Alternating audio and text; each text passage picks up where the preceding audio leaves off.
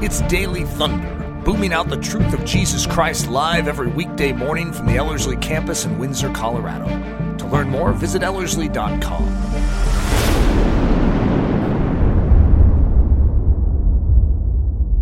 Session number 12 in our uh, series entitled Spiritual Lessons from Black and White America. Uh, this is a season of our history, 1914 to 1974, where there's just a lot of black and white. So you could say black and white in racial matters, which we've addressed in various episodes in this series. And it's black and white in television and movies and photography. And uh, our entire memory of this time period in history is black and white. It's black and white in the dress of the FBI, and they are all dressed in their, their black suit coats and their white shirts and their black ties. And we have this black and white America that even is marked by the black and white of dogmatism. And we have very sharp disagreement in our country. And many of you could say, well, we've always had that. Yes, I'm not going to argue that. Uh, but this is a, a very divisive time, a very combative time, which is going to establish a very, very deep divide between two different ideologies in our country. And you could look at different seasons, you know, where you had the Federalists and the Anti Federalists in the very, very beginning. And ironically, their differences are far less extreme than our differences now. And even the differences that I could say existed back in this time period, we're sort of in the 30s, the early 30s in our series right now. I would almost say that our divide is even greater ideolo- ideologically than it was then. And so there's this greater uh, schism that has been taking place in our country Whereas before, it was more along geographical lines. Like the Civil War is going to be along geographical lines over very specific political issues. Today, we have a civil war in our nation, but it's not geographical, it's ideological. And those differences are so extreme where we cannot even listen to each other oftentimes. You start hearing something come out of someone's mouth, you immediately tune them out. You, you, know, you look at them as a total idiot and you discount every word from the word go. And that leads to greater problems when you can no longer listen, when you can no longer dialogue about things and actually understand someone's position, you've lost the ability to recover, which is one of the reasons you see me going through this because I want to appeal to us as the church to be those that are willing to recover, that desire to seek and save lost instead of just condemn them. And this is an important function in the church because it's an important facet of God's own heart.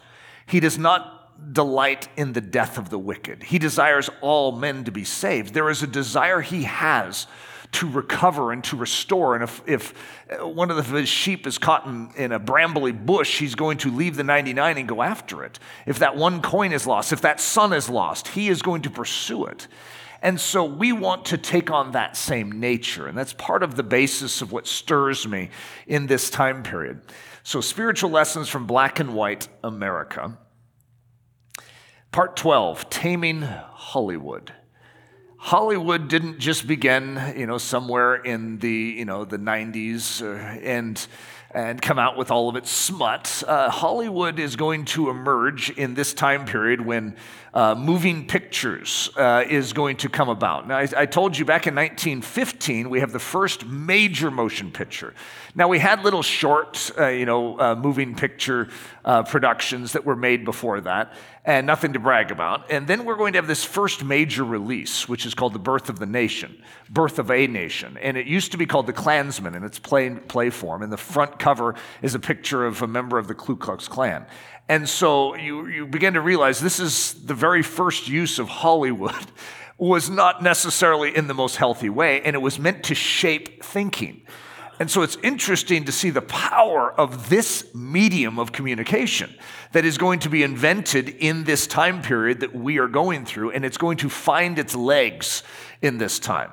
So at the same time, we are trying to move in a moral direction after World War I. And we're going to have things like prohibition, where we're going to eradicate alcohol. And then you're going to see this massive swing to have more guzzling of alcohol in the 20s than maybe any decade ever, you know, before or, or since. That's an irony, don't you think? And the same is going to happen with the the inflow of immorality in the 20s. So, what's called the Roaring 20s is going to be an invitation to the flesh in our country. And it's just like a wholesale uh, invite. And I think some of us have felt in our day and age, I don't know if you remember what it felt like in 2020, where we were declining, we were declining and pretty fast. But then in 2020, it just felt like we jumped off a cliff. It was like a free fall. The, the 20s are going to, ironically, in the 1900s, are going to feel the same way. Maybe there's something about 20s uh, that is important here. Uh, but in the 1920s, they're going to have a free fall as well. And Hollywood is going to be the chief advocate behind that. They are pressing boundaries at every turn. And if it is sensational, they'll do it. And if it will sell tickets, they'll do it. And there's no guard upon it. There is no rules to prohibit anything. So almost everything coming through the theater system is actually extremely dangerous for the soul. And yet there is no, you know, plugged in reviews for things.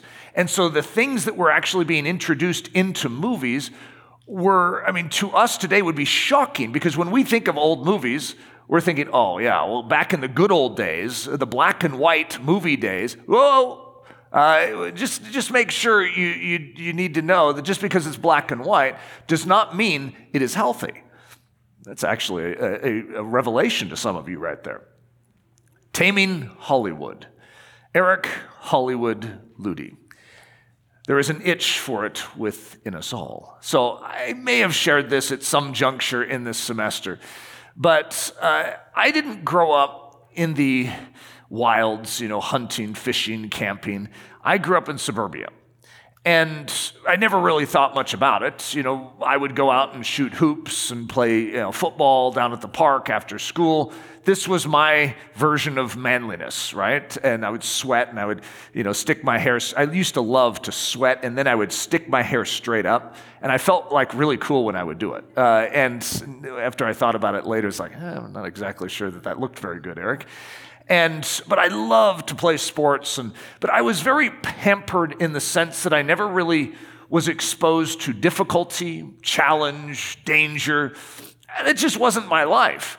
And so in uh, college, I was uh, joining an archaeological dig, and this was in my freshman year. So, uh, uh and uh, I was I was down in Texas at this archaeological dig, and they uh, I was trying to figure out because I had been told that we were going to stay in cabins, which I was a little scared about, you know, to stay in a cabin. You know, I pictured bugs everywhere and, you know, some kind of creature running around on me at night. And so I was looking around, I go, and I, I made the mistake of asking the group of guys there when I came, it's like, so where are the cabins? And they look at each other. We don't stay in cabins, we're staying in tents. Tents? And I'm, I'm, what? How do you stay in a tent? I mean, what's that like? And then they show me this tent over there, and then like, yeah, everyone needs to put up their own tent. I'm like, okay. And of course, I had no clue how to put up a tent, right? So I make some comment about the fact that, well, how do you put up a tent? Oh, I mean, you could not say anything worse than what I was saying. And my nickname was officially established at that point. I was known as Hollywood. For the entire archaeological dig, I was Hollywood. So I, I feel connected to this message somehow. And so I will be a character in this message, and I will be Hollywood in this because there really is an itch for everything that has happened in the 20s. We all have the same itch in us. It's freedom from the moral restraints of a Judeo Christian worldview. We want the freedom from it. There is, a, there is a part of us known as our flesh that desires to escape out from under that and find this craving, this exploration. And that's exactly what's happening in the 20s. And so we're going to call that Hollywood, which is what it was. It's, it's, it's just sort of interesting that this name has always been associated with whatever that is. So my humorous connection to the movies. Little did you guys know that I'm connected to movies, uh, and I mean it's I have that's why I put the word humorous because it is humorous that I'm connected to movies because I really can't make a movie. Not that I couldn't take film and I couldn't edit it together. I, I can do both, right?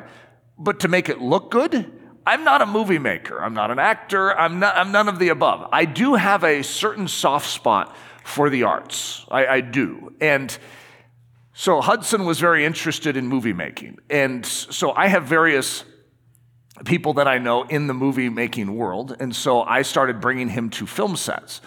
And so it introduced me to the film world in a funny way. Then I start speaking at you know movie of like uh, filmmaker events, and suddenly I'm speak. People are looking at me like, does he make films? Well, not really, but I'm speaking here for some reason. And so it was just this odd uh, thing that happened. So if you look at this picture, this is the, the movie Overcomer. Uh,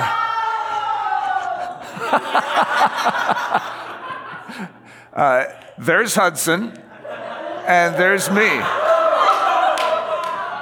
So, I mean, is that some good acting or what? Okay, so the next time you're making a movie, I know you should probably consider me uh, for it they had a scene in there where uh, I was, and I don't know, it was like an original cut of it or something, uh, Hudson, you'd remember at least, where they had the, the, the team, the good team that you're cheering for, uh, which is Alex Kendrick's team, is going to, uh, you know, they're going to miss a shot, and I'm going to go, oh no.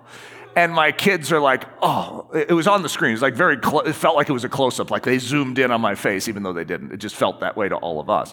And uh, there's that's daddy's oh no face. Like when when they'll say something like you know oh i you know i forgot my lunch i'll be like oh no.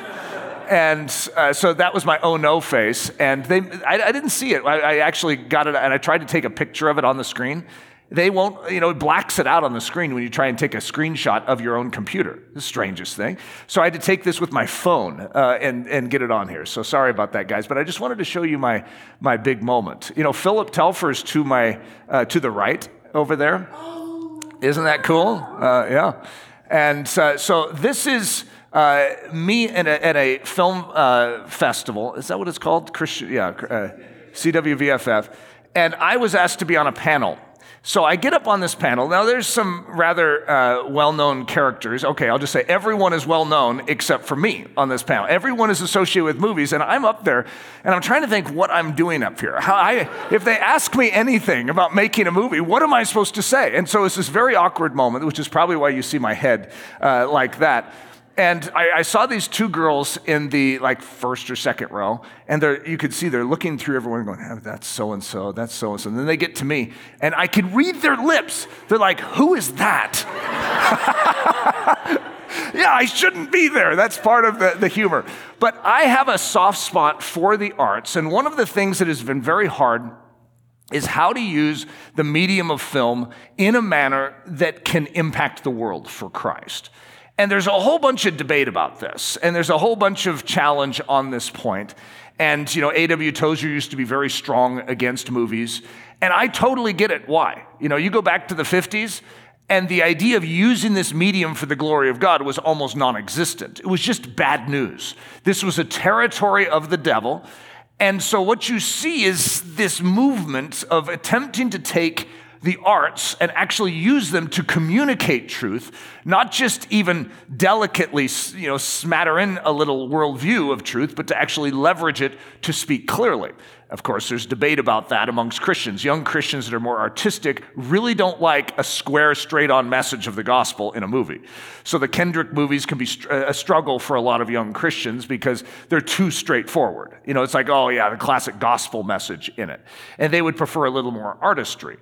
And it's interesting because I, I really like the Kendricks, and I know that when they give a, a movie or they deliver a movie, it's like a sermon. It's the same thing I'm doing. When I'm giving a sermon, I, I want it to be straightforward and I want it to be clear what I'm trying to say. I'm not just looking to be artistic, but I do, I do love art, artistry, and so do they. So you, you see, it's led by the message with a little bit of artistry, and that's the way I give sermons too. And yet, I can understand for those of you that are like, ah, can we be a little more indirect? Can we bait someone in with the beauty of art and then influence them with a biblical worldview?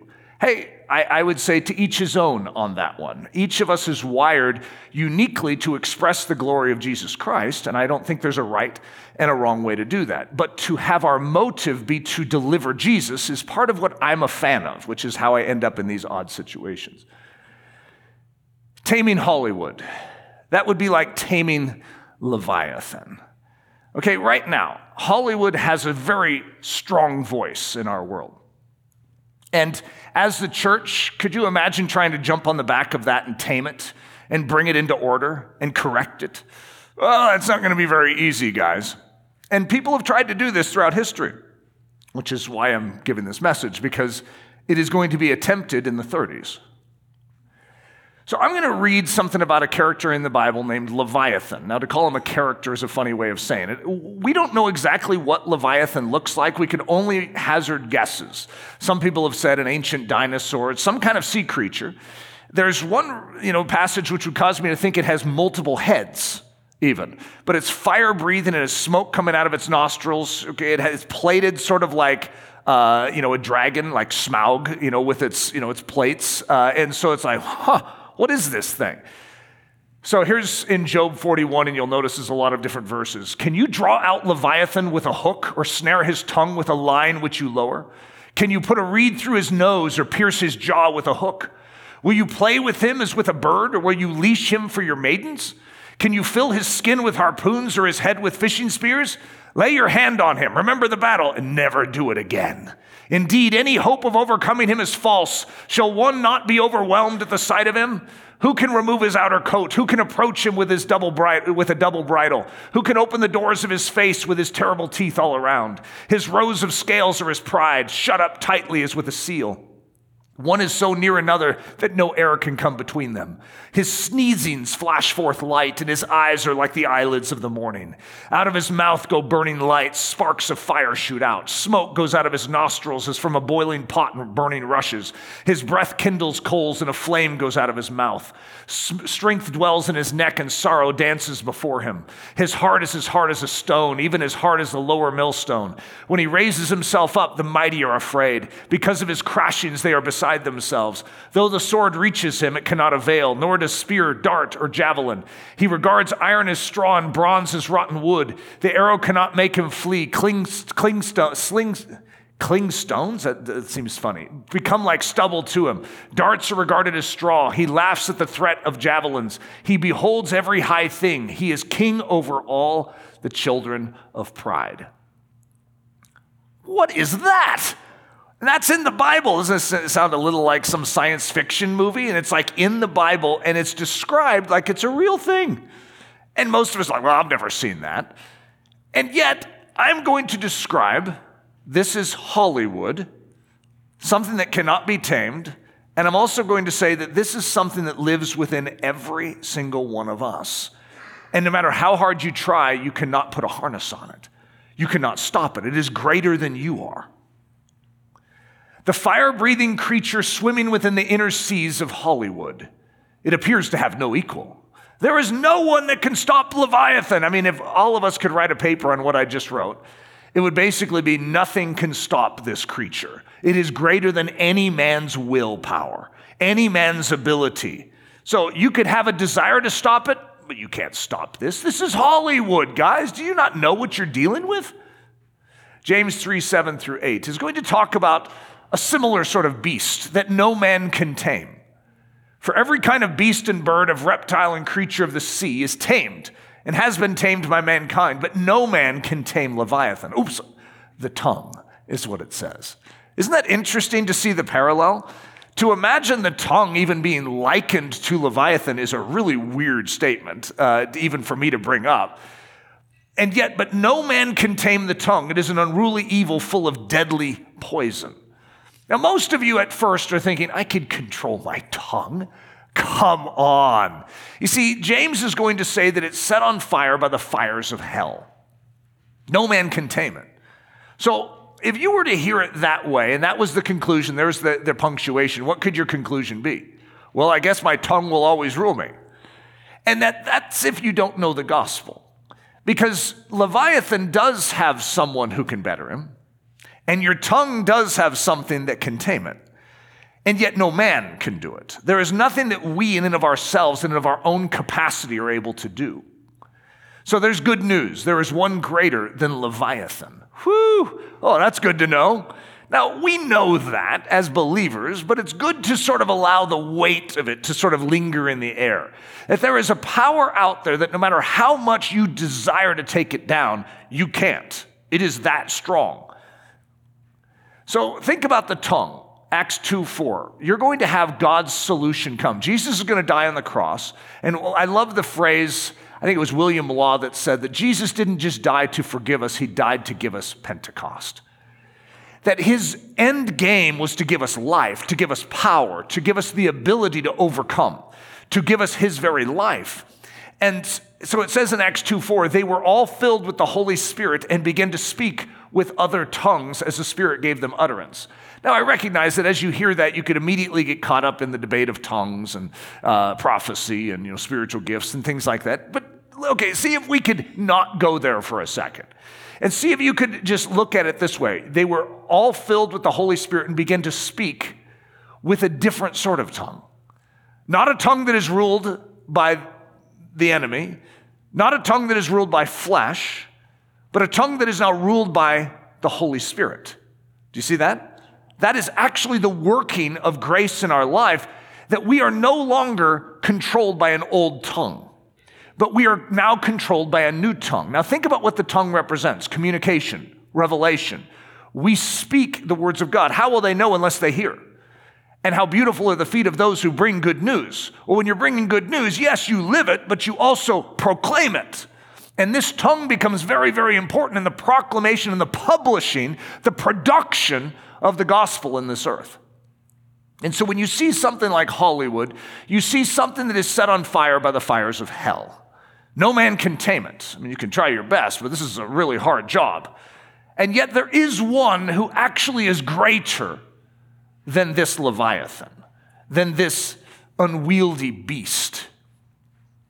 Job 41:10, no one is so fierce that he would dare stir Leviathan up. Who then is able to stand against me? That's God talking.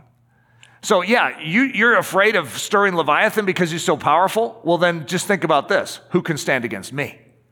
Isn't that a great meditation? And it's like, okay, you're afraid of Leviathan. Well, how much more should you be afraid of God? Because God is in complete control of Leviathan.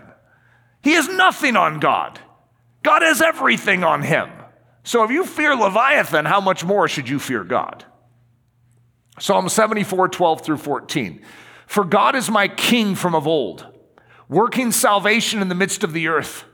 You divided the sea by your strength. You broke the heads of the sea serpents in the waters. You broke the heads of Leviathan in pieces and gave him his food to the people inhabiting the wilderness. Wow, that's our God. So I want you to ponder this. There is a beast inside of each one of us. It's called the flesh. It is a principle of sin that has been awakened in the waters of our soul, and it lurks about. And many of us have tried to deny its existence, sort of like the Loch Ness monster. It doesn't really exist, it's all a myth, when in actuality, there really is a beast in these waters. Now, most of us that are honest, and that's one of the key things of coming to Christ, is you have to start acknowledging the reality of a problem. That I have a problem. It doesn't matter how much I want to use this life to showcase Jesus. My life has an impediment. It has a problem. It has a self interest. It has a proneness away from God prone to wander, Lord, I feel it, prone to leave the God I love. It's, a, it's an odd thing, which is why it's critical for us to recognize this. The reason God gives us the law is to expose this beast. The law exposes our sin. If you don't have the law, if you don't have the light of Christ's righteousness to show how different you are from God, you will not see it. But when the law comes, it outlines it. It shows its teeth, it shows its smoke, it shows its fire, it shows its fierceness. It is the king over all that are stuck in pride. If you are cultivating pride in your life, you are ruled by this, which is why we exit in and through humility. It has no hold on the humble at all. And so when you submit to God and you repent of your sin and you believe in Jesus, you actually are removed from its hold and its sway, and it no longer has power over you. And Jesus at the cross, if you could say it this way, symbolically, is slain Leviathan. So it no longer has authority over you. Isaiah 27 1. In that day, the Lord, with his severe sword, great and strong, will punish Leviathan, the fleeing serpent. Leviathan, that twisted serpent, and he will slay that, the reptile that is in the sea. Now, you could say, who cares? Unless you personalize it. If you're personalizing it, we're talking about the cross right there. I mean, this is actually the gospel of Jesus Christ in a weird form, sort of like a Narnian form uh, or a, you know, uh, J.R.R. Tolkien form. I mean, this is like odd. And I mean, the fact that this is in the Bible is so fascinating to me. So, Taming Hollywood in the Dirty 30s. I think that's a pretty good name, uh, the Dirty 30s. The Roaring 20s, the Dirty 30s. That's because of the Dust Bowl, but we had some dirty stuff going on too. Hollywood wasn't looking very good, guys. We have, and I, unfortunately, I can't really go much into that. It wouldn't be helpful to any of us to talk about how dirty it was. Just trust me, it was dirty. And it was headed in a very, very dangerous direction for our culture. And so you're going to see this response, ironically, very similar to prohibition, where you're going to see a response of the moralist community. 1919, we're going to prohibit alcohol. So, prohibit alcohol. Don't let anyone drink it. We'll be fine. That will solve all our nation's ills. And then 1934, when Roosevelt came back in, one of his platform points was to bring back the booze. And so we are going to have the return of alcohol. And whether or not we say it's the return of sanity, it's ironic that we seem to do better with alcohol once we made it legal again. I mean, that's really hard for me to say, guys. I mean, as a conservative, that is the worst thing you could ever have come out of your mouth. It's like, yeah, and all of our problems with marijuana seem to go away when we made it legal. See, I don't want to encourage any of that. I don't like any of these things. This whole time period is really challenging to look at as a conservative because it's violating multiple things. Morality in and of itself does not tame Leviathan, and that's the key. So in 1934, right when we're, we're bringing back booze, you know what we're going to do? We're going to put a censor on Hollywood. So prohibit the filth. Isn't this ironic? We bring back alcohol, and at the same year, we're going to bring down the prohibition of filth in and through Hollywood. And in 1952, we sort of slide back to where we started, and that is Bring back the free speech. We should have free speech. We should be able to say whatever we want. And so, even though there was still a code in place, there is going to be the movement where production houses are going to start snubbing their noses like, I don't care what consequences I have, I'm still going to put this on the screen. And of course, the public loves it.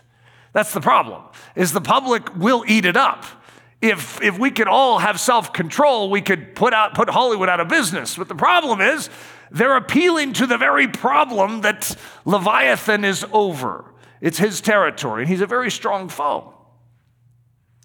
PBS.org said it this way It was a rash of Hollywood scandals in the late teens and the early 20s that helped intensify the ire of local censors and forced the film industry leaders to address the industry's image problems. In 1921, comedian Fatty Arbuckle was accused of the rape and murder of a young actress. Director William Desmond Taylor was found murdered. Actor Wallace Reid died of a drug overdose, and America's sweetheart actress Mary Pickford obtained a quickie divorce to marry dashing matinee idol Douglas Fairbanks.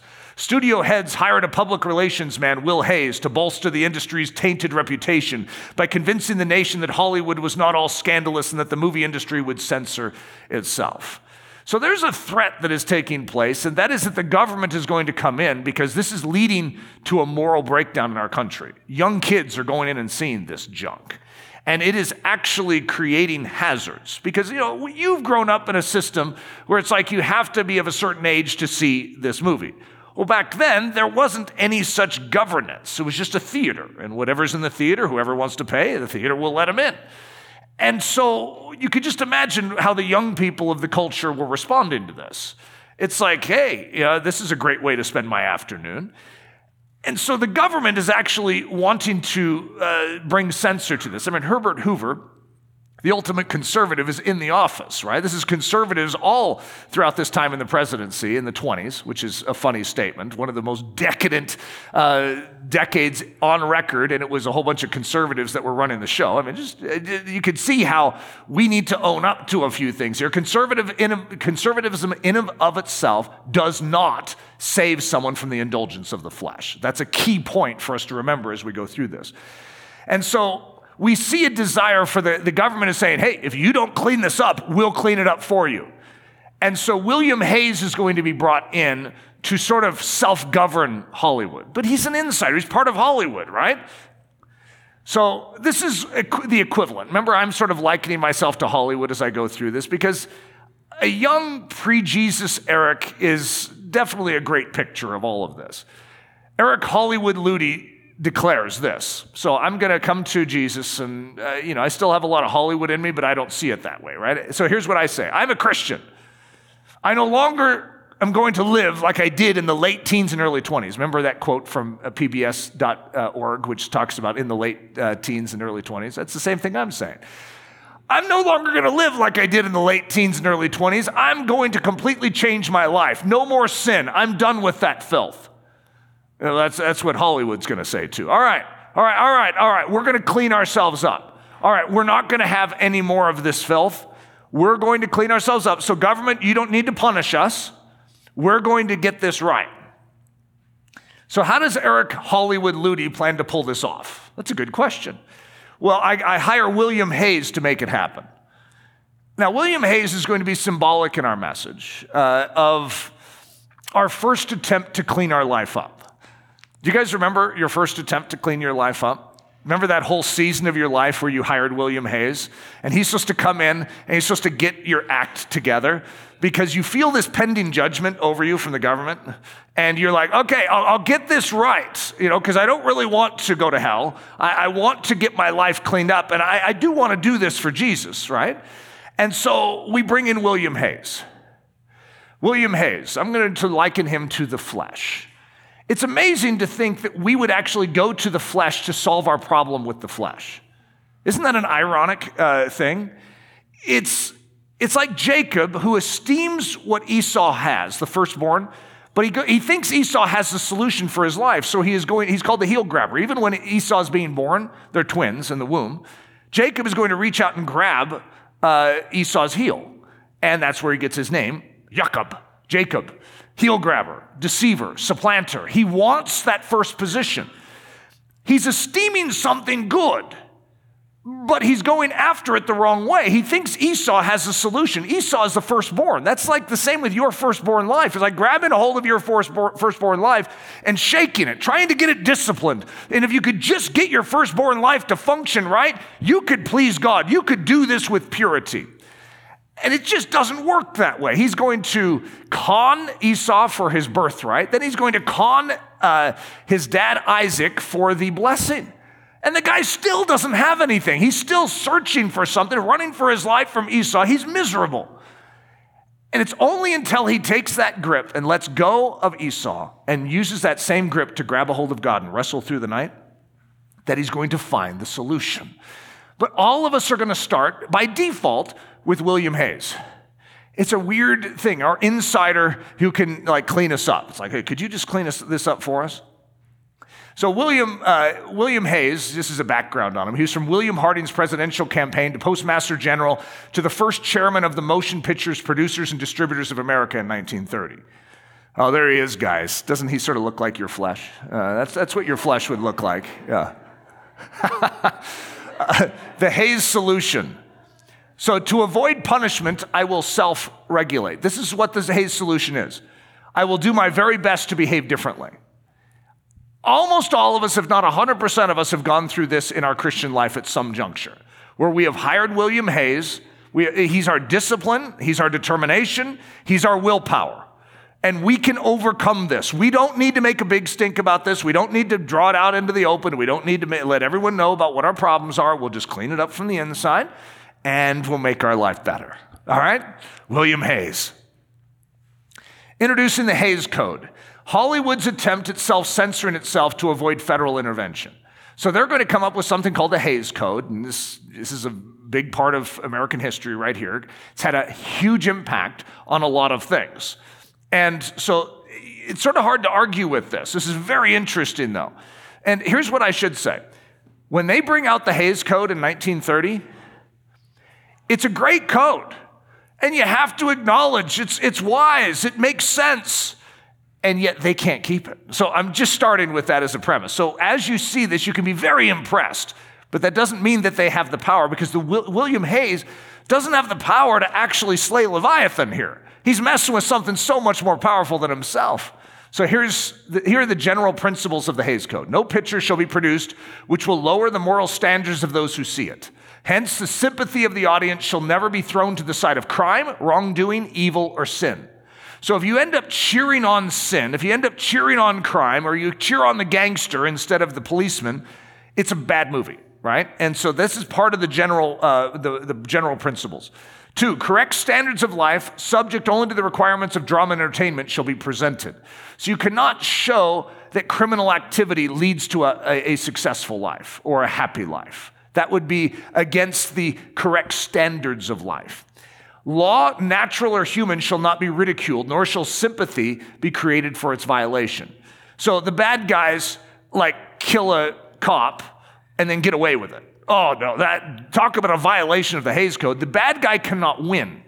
The law needs to be respected. So if you're going to present something that is going to help a country, well, then you need to preserve the order of the country, even in the values of your movie. Because up to this time, they had all these gangster movies. Gangster movies were the big thing back then. So, you know, all the, the stuff with Al Capone and all the, the bad guys that are running around robbing banks. Oh, this was great stuff for the movies. And so they had all these bad guys becoming the heroes in the movies. And so the government is like, this is not healthy, guys. We are promoting the wrong winners. We are promoting the wrong good guys. And so, thus, the Hays Code. So, these are the specific no nos outlined in the Hays Code nudity and suggestive dances prohibited, the ridicule of religion forbidden. Isn't that a fascinating statement? And ministers of religion were not to be represented as comic characters or villains. Thank you very much, oh Hays Code. We, could, we, we need that. The depiction of illegal drug use was forbidden, as well as the use of liquor when not required by the plot or for proper characterization. Methods of crime, for example, safe cracking, arson, smuggling, were not to be explicitly presented.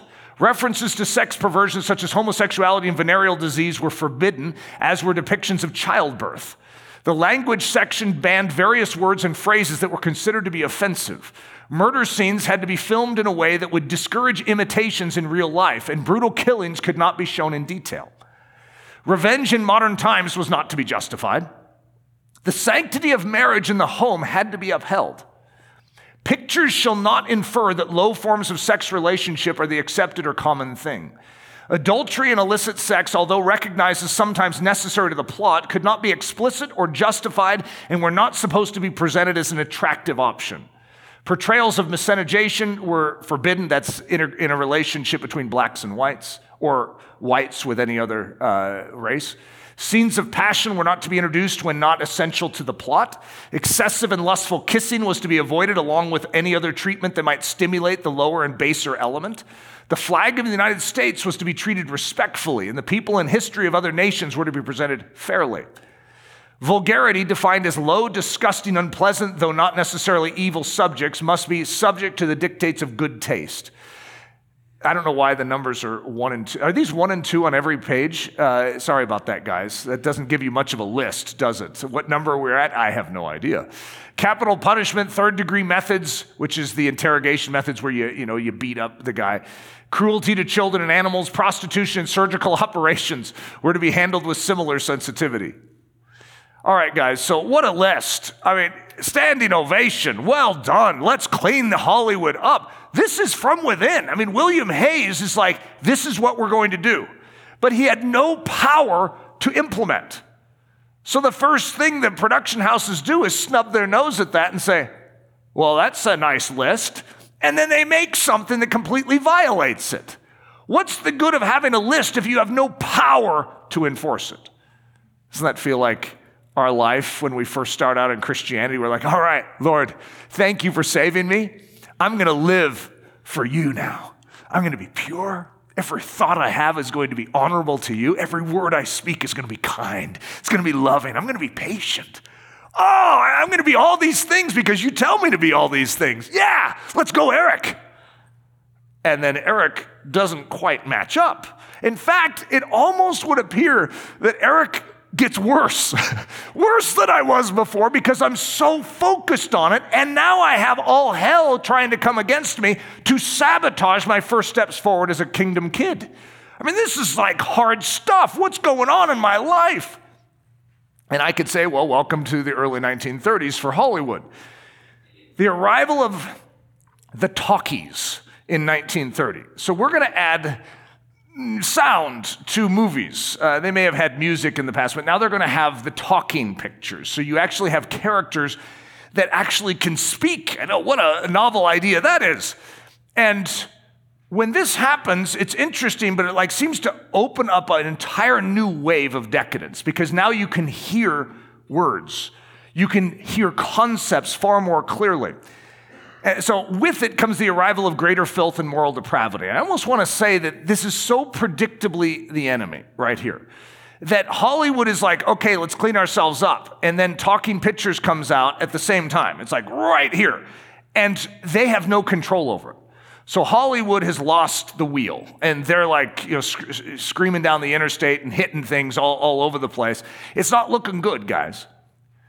So the result of the Hays solution even with the code to morally improve them, Hollywood ironically gets worse.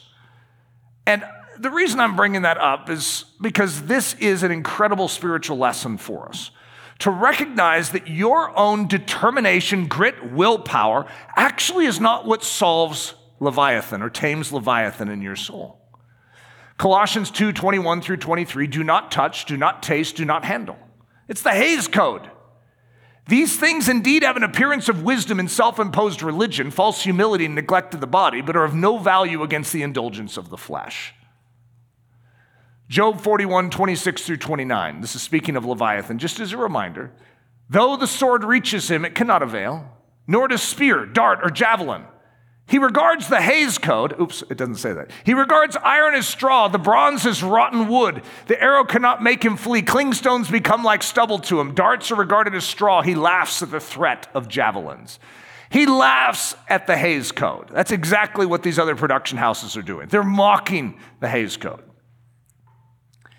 Eric Hollywood Ludy realizes that Hays is ill equipped to pull off this miracle. There comes a point in our life where we have to acknowledge we need something more than our own determination. The Spirit of God is working on us because part of our challenge is in the modern church, we come to Christ and they pat us on the back and say, There you go. All right, you're set. And we don't recognize that how Leviathan inside works. And so we actually think, and I'm not sure how this works, but we think now it's up to us. Now that we've believed, Christianity now falls into our corner for us to carry on and for us to produce. So if we're going to produce the fruit of the Spirit, I mean, we could read Galatians 5, but if we're going to produce the fruit of the Spirit, we produce it the same way we would pass uh, you know, a class in school, the same way we would get an A on a test, the same way that we would gain a skill uh, in a job and learn uh, you know, some carpentry skill. I mean, it's, it's hard work, it's sweat, it's labor. It's us with diligence applying ourselves to the task. And if we can do that in life, we can be successful in our Christian existence. And there's a misnomer there. It does not mean that you are not involved in the solution or that you do not put sweat into it. It's that you need a helper. And without the one who can tame Leviathan at work within you, you have no hope of taming Leviathan. So until you come to the place where you've been hit by his tail, which is like a cedar, multiple times you go flying, you know, like 50 feet, uh, you know, and crash onto the beach, you're like, what is this? I can't seem to tame this guy. You have this harness that you're trying to stick on him, and he just goes and hits you again. What is the problem? Lord, I can't figure out how to do this. He goes, I know. Because there's only one way to tame Leviathan. You see, you've already tamed him. You need to allow me to come in and do what I do. Jesus needs to not just save us in a conceptual way, he needs to save us in a real way where he moves into our life. And he actually goes and jumps into the sea of our life and deals with our Leviathan. That's the great secret right there. That's how we take on this beast. So Eric Hollywood Ludy realizes that Hays is ill equipped to pull off this miracle. On July 1st, 1934, he brings in Joseph Breen to take the helm. Now, this is massively upgrading Joseph Breen by referring to him and likening him to the Holy Spirit, okay? I'm sure he would feel very complimented. He was not that good of a guy, right? But for the sake of showing an illustration, it's sort of fun. Okay, Joseph Breen was a good man. He was. Now he has. There were accusations of him being anti-Semitic. The Jew, the Jewish community, actually investigated this because he's one of the most influential men in American history. They are going to investigate and actually find the exact opposite to be true, that he was a friend of the Jews. So I'll just eliminate that uh, from the table, just in case you start studying Joseph Breen, you can at least know that. So, Joseph Breen, I'm going to liken him to the Holy Spirit. Yes, that is a massive upgrade for who he was. He, he, was, he was a good man, you know, he had good intentions, but yeah, that, I'm definitely, you know, extending him a lot of grace uh, by likening him in that direction. So here's my description of him. He's the toughest nails Irish Catholic that is gentle as a dove. He has two qualities that are very unique, and they're two qualities that are very similar to the Holy Spirit. The Holy Spirit is a tough character. He will get the job done. He's not going to be bullied around. He's bold, he's courageous, but he's also gentle and he's tender and he's soft when he needs to be soft. So he knows how to be strong and he knows how to be soft simultaneously. And that's why he's so good at what he does, because he will correct us and he won't let us get away with something that we shouldn't be. But he'll also, when we are hurting, a smoldering wick he will not put out. He is very delicate with us in our injured state. And when he sees us humbled, he comes in with mercy. He responds to our situation so delicately. And Joseph Breen has this unique capacity that is like that tough as nails and yet gentle as a dove. There's a picture of uh, Joseph Breen. I don't think that's the way we picture the Holy Spirit looking, though, in our life. Uh, William Hays, maybe, but not this guy. The code that Breen is implementing is identical, but now it can be kept. So he's coming in in 1934. They've had basically four years of failure on this. The Hays Code means well, guys. It's saying something wise, moral, righteous, clean. I mean, everything about it, you have to admit that's a good list. I see no reason. I mean, there's a few things that are odd in there, but it's a good list for us. And now when Breen comes in, it can be kept, and there's a reason for that. So here's how PBS.org said it. In 1934, Joe Breen, a strict Catholic moralist from Philadelphia, was hired to run Hollywood's Production Code Administration. That's the PCA. To set up to enforce the code. The PCA had the authority to review all movies and demand script changes. Any theater that ran a film without the PCA seal of approval would be fined $25,000. That's a lot of money back then which means if the seal of approval from the PCA isn't present, that theater isn't going to show it. Otherwise, they'd be fined 25,000. So what's going to happen to the production houses? Well, they're going to make sure they get the seal of approval. This actually is going to work. The code had power at last. Isn't that a great statement? It's sort of like the Christian life suddenly has power to do what it esteems, but it couldn't do it before. You love the thought of loving, you love the thought of being pure, you love the thought of being kind and patient. Oh, they're great thoughts, but without power, you can't do it. But when the Holy Spirit moves in, you now have the power to implement. So the code had power at last. The vulgar, the cheap, this is a quote from Breen, by the way. The vulgar, the cheap, and the tawdry is out. There is no room on the screen at any time for pictures which offend against common decency, and these the industry will not allow, pledged Breen. Don't you like this guy? I like this guy. Wikipedia, I know, one of your favorite sources, says this All scripts now went through PCA, and several films playing in theaters were ordered withdrawn. This guy's going to come in and clean house. Whoa. Huh. I'm missing a quote in there. I double, I double quoted that one. Oh, that's too bad. It was a good quote, too. And it was about the fact that family centered movies are actually going to make uh, a move. And this is when Shirley Temple is going to come onto the scene. And a whole rash of Shirley Temple movies. She's like the darling of the family movie business. And so you're going to see a different sort of movie come out. Actually, it's a parallel with what we've gone through in our culture. In the 1980s, we're going to go into a decadent decline in movies. And even the family movies have vulgarity, have nudity. I mean, it was terrible. If you think about it, I don't even want to encourage you to go back to the 80s and even go around and watch any movies. They're really raunchy and bad, and that Hollywood was pressing the limits. And then you're going to see a counter movement, which is very similar, and it's going to bring in these family movies, which is like, we don't need to include any of this in our movies. I mean, it's like all of us are thinking, yeah, why is that such a novel notion? And that's because the spirit of Hollywood has not left. Leviathan is still in the waters. he gets tamed and then he gets released again. And so, Hollywood, this spirit of Leviathan that has been in our nation, has been lurking for a long time. Being Breen tough, there is a panache to helping people side with the truth.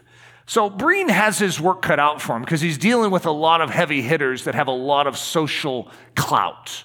They're famous people. And he needs to come in and start bringing them into order. And so you have to be a pretty tough character to do this. And so I'm going to read you, I, have two different letters that he is going to write to some of the bigwigs. And I'm just going to have you witness how he communicates. It's very interesting to me. So, September 5th, 1934. So, remember, July 1st is when he comes in, and he's going to come in and he's going to make waves. Mr. Sidney R. Kent, President, Fox Studio, Hollywood, California. So, this is the root system of uh, 20th Century Fox, okay? Dear Mr. Kent, this is our Joseph Breen writing. I am presuming to address you in confidence about a matter which has given us little concern here in the Office of the Production Code Administration. Frequently, at previews here in Hollywood, when our production code administration seal is thrown upon the screen, it is greeted with loud hissing and catcalls. By the way, that's like boo you know, when the PCA symbol comes up. It has been noted also that most of this hissing is done by those who occupied the roped off seats at the preview. These people, as you know, are usually either studio employees or the friends of the artists who appear in the picture. Admission to these roped off areas is always reserved to the studio sponsoring the preview. I hate like blazes to presume upon your kindness this way, but I wonder if you, would, you could find time over the telephone to mention this situation to the responsible heads of Warner Brothers, Paramount, Metro, Columbia, and Universal. The hissing has had the effect of attempting to create in the minds of the people with which we have to do business the thought that the work of the production code is unworthy of support and not to be taken seriously. It adds much to our already overweighted burden. It seems to me that a word from you in this regard would be very helpful and make our task less uneasy. With assurances of my esteem, I am cordially yours, Joseph Breen. Isn't that great. Now, for those of you that are that love uh, literary uh, panache, that's really well said. This is a hard situation. He's trying to enforce something, but the very people that are supposed to be standing with him are the very ones going into theaters and hissing, giving catcalls and boos when the PCA symbol comes up. And so they're undermining the very integrity of the system. So he's going to the system the same way the Spirit of God does to us. Have you ever noticed that you can agree with something in your life? Like, you shouldn't, this is the classic thing for guys, whether it's like where their eyes wander. You shouldn't look at this. And then you're like, yes, I agree. I shouldn't look at that. And then you look at it. And the Spirit of God is like, you know, we're sort of undermining uh, the system of what we're trying to do here as long as you keep doing the opposite of what we're trying to establish. See, the Holy Spirit wants to establish a we system. It's like, this is you and me, Eric. and we're going to work together in this. And so you can't just have your own agenda over here. And so, can you submit to my agenda? And this is going to make my task less uneasy. I love that. That is, that is well said. Good, well done, Breen. All right, Mae West. Uh oh, guys, we have a problem. Uh, Mae West is one of those starlets uh, from the 20s, and the film code, the Hays Code, is going to really uh, put a damper on her career because her career is everything on the list you're not supposed to put in a movie. I mean, that's like Mae West in a nutshell. And so we have these old Mae West films that don't pass the code. And the production houses know that they could make a lot more money if they were to re release them.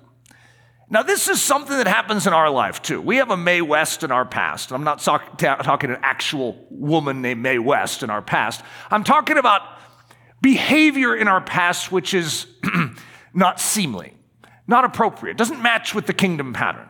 And yet, the enemy will make a move to try and get it republished, to get it to re enter the theaters of our life.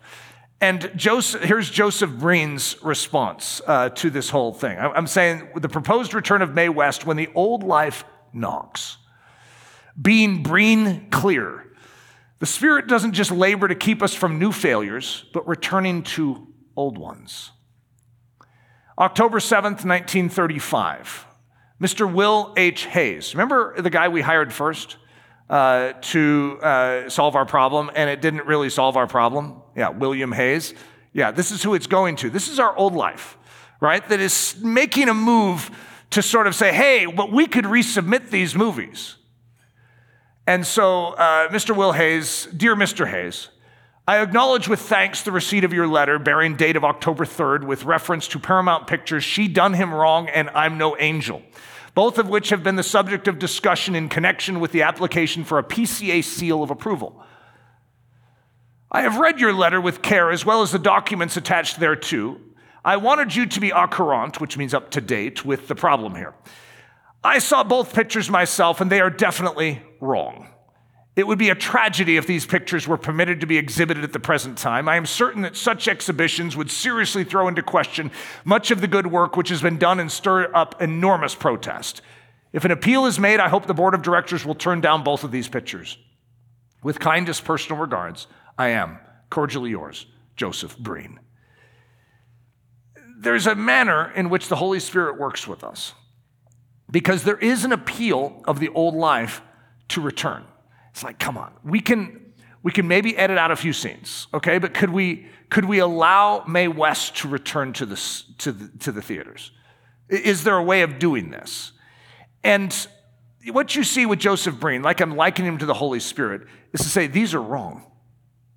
Don't try and justify, don't try and rationalize. These are wrong, William. They do not belong in pictures. This is going to create a problem. And so if it comes to the board of directors, I hope the board of directors will support this. It's sort of like saying, back to us.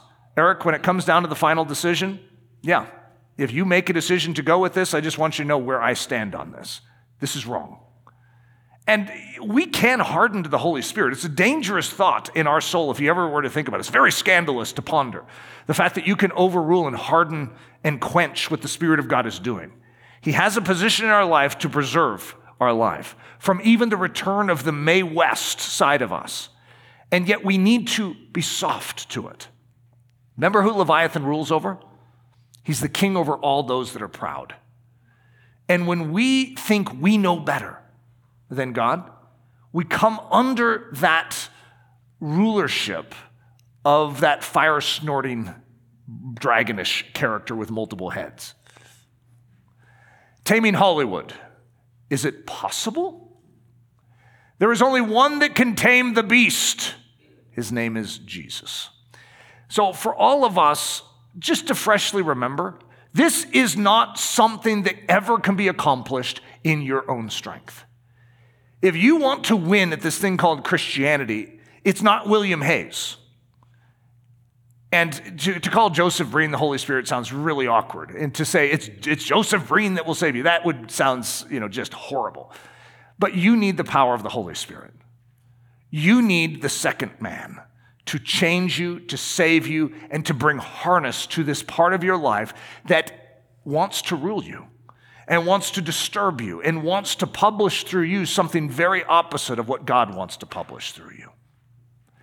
Father, I ask that you would work in us to profoundly change us internally that we would be transformed by the indwelling of the Holy Spirit, that we would understand what that means practically and experientially and not just theoretically, that the living God would move in and that he would take control, and that we together with him would work to see this Leviathan tamed, slain, defeated, silenced, so that these waters of our soul would be crystal clear and still and be able to give a perfect reflection of the heavenly realms. We love you and we trust you. It's in the precious name we pray. Amen. Daily Thunder is a listener supported production of Ellerslie Discipleship Training. At Ellerslie, we are laboring to rouse the Church of Jesus Christ out of its lethargy and build brave hearted Christians for such a time as this. Daily Thunder episodes are released every day, Monday through Friday, from our campus in Windsor, Colorado. And our weekly sermon is delivered live at 9 a.m. on Sunday mornings with a delayed live stream available at noon Mountain Time. Go to ellerslie.com forward slash daily to get all the details. Thanks for listening.